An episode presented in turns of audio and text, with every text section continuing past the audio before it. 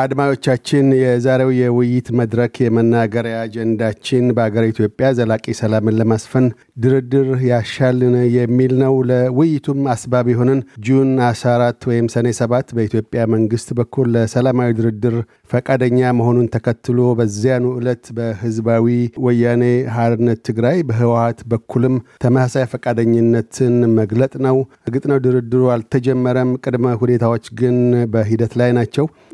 በሁለቱም ተደራዳሪዎች በኩል የድርድር ልኡካን ቡድኖቻቸውን እንዳዘጋጁ አስታውቀዋል።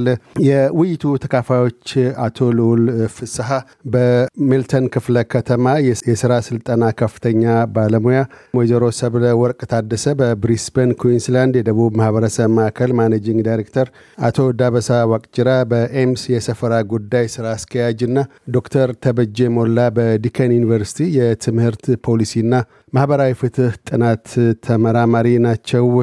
በቅድሚያ አቶ ልዑል የድርድሩ አስፈላጊነት ምንድን ነው?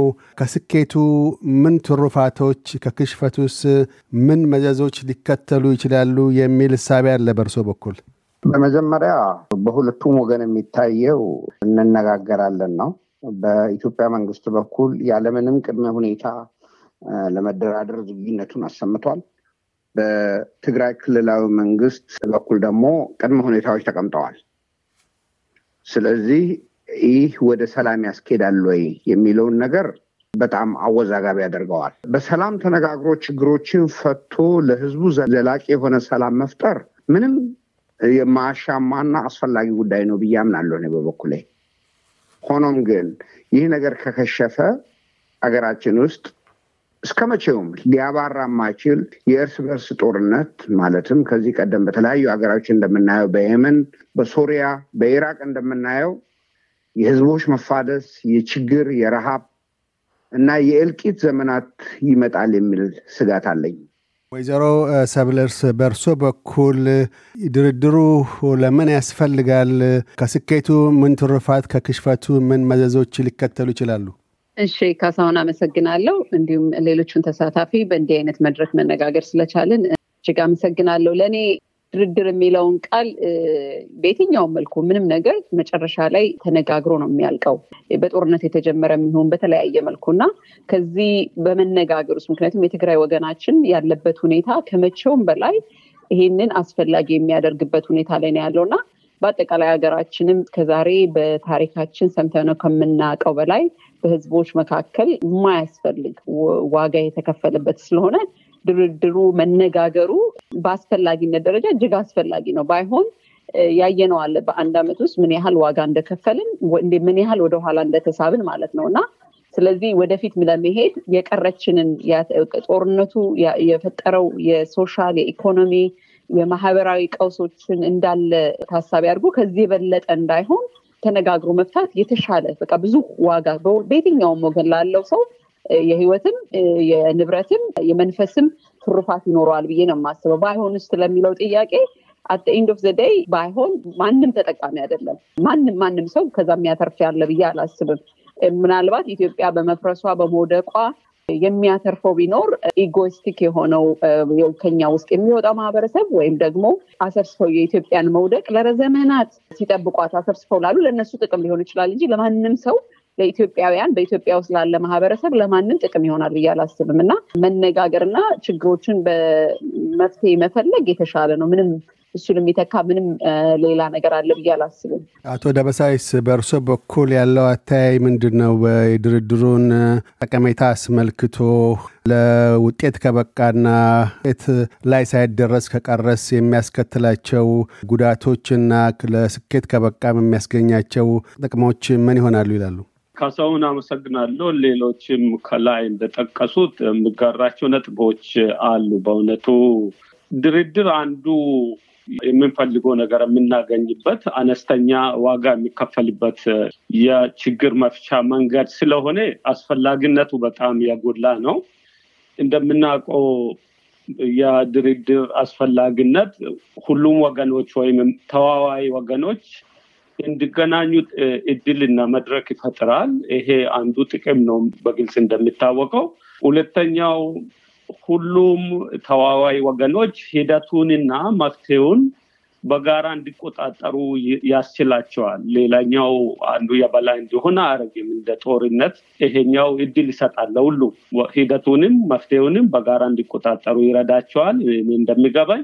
ሌላኛውን ደግሞ በተለያየ ምክንያት flexibility ይኖረዋል። ተለዋዋጭነት ስላለው ተነጋግሮ እድሎችን የማስፋት የማጥበብ አጋጣሚዎችን ይፈጥራል። ምክንያቱም ድርድር ስትቀመጥ ብዙ አዳዲስ ነገሮች ይነሳሉ።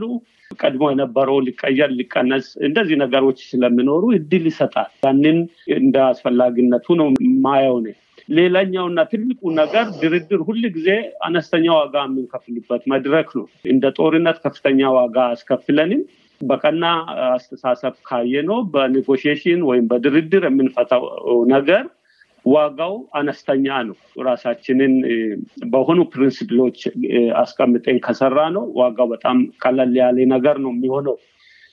ይሄ ድርድር ካልተሳካ ምን ይሆናል? ወደ ነበረው ሁኔታ ነው የምንመለሰው፣ ወደ ጦርነቱ። ምክንያቱም ጦርነትም አንዱ የምንፈልገው ነገር የምናገኝበት ነው።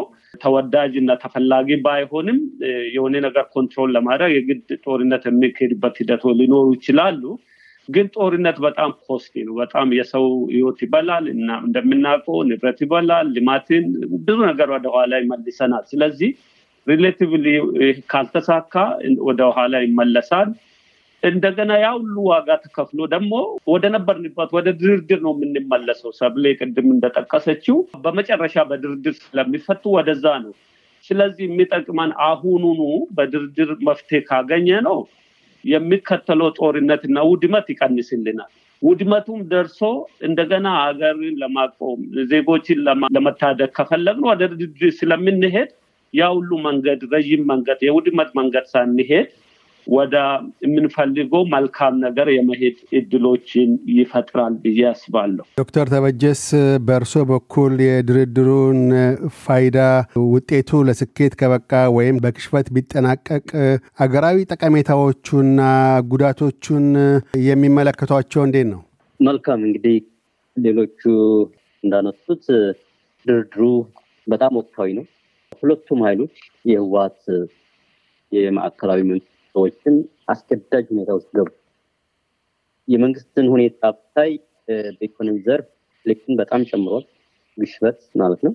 የሀገሪቱ የኢኮኖሚ እድገት almost አሁን አንድ percent ገብቷን በዚህ ዓመት forecast የሚደረገው በሚቀጥለው ሊወርድ እንደሚችል ነው። ከዛ በተጨማሪ የውጭ እዳ ክፍያ ውስጥ አሁን ወደ አርባ አምስት ቢሊዮን ዶላር ደርሷል። ሀገሪቱ ተጨማሪ ብድር እና እርዳታ ለማግኘት ይህን ዕዳ መክፈል በመክፈል willing መሆኗን ማሳየት አለባት። ስለዚህ አሁን እሱ ይሆናል።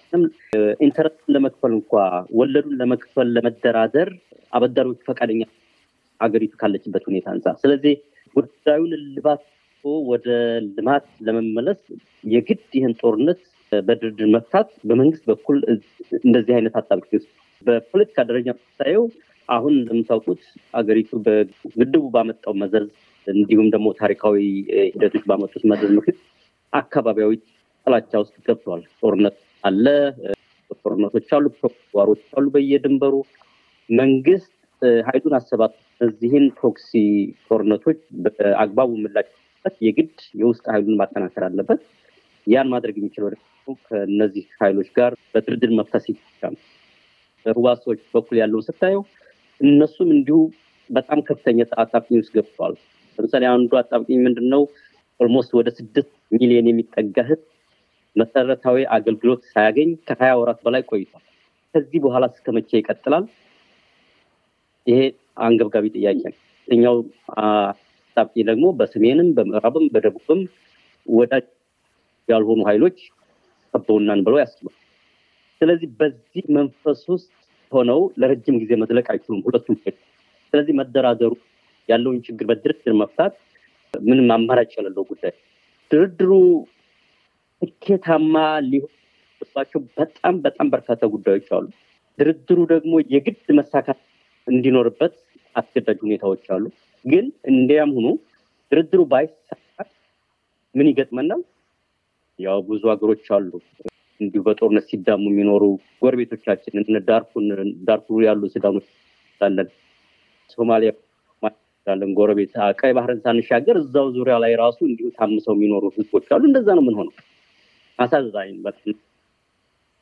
በማንኛውም መንገድ ወደዛ የማንሄድበት አማራጭ መፈለጉ የሁሉም የሁሉም ኃይሎች ኃላፊነት ነው ብዬ ከተሳካ ደግሞ አገሪቱ ሙሉ ዋን ወደ ልማት መልሳ ተይዞ ወደ ነበረው መሰረታዊ አንገብጋቢ ጉዳዮች አሉ።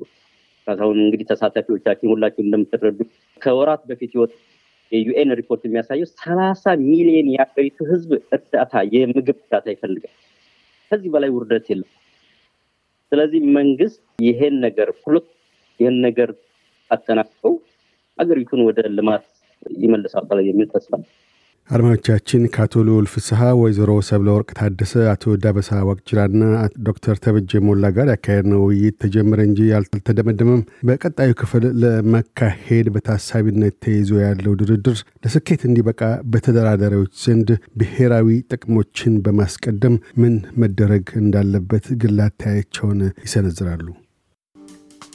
እያደመጡ የነበረው የኤስቢኤስ አማርኛ ፕሮግራምን ነበር። የፕሮግራሙን ቀጥታ ስርጭት ሰኞና አርብ ምሽቶች ያድምጡ። እንዲሁም ድረገጻችንን በመጎብኘት on demand እና በኤስቢኤስ mobile app ማድመጥ ይችላሉ።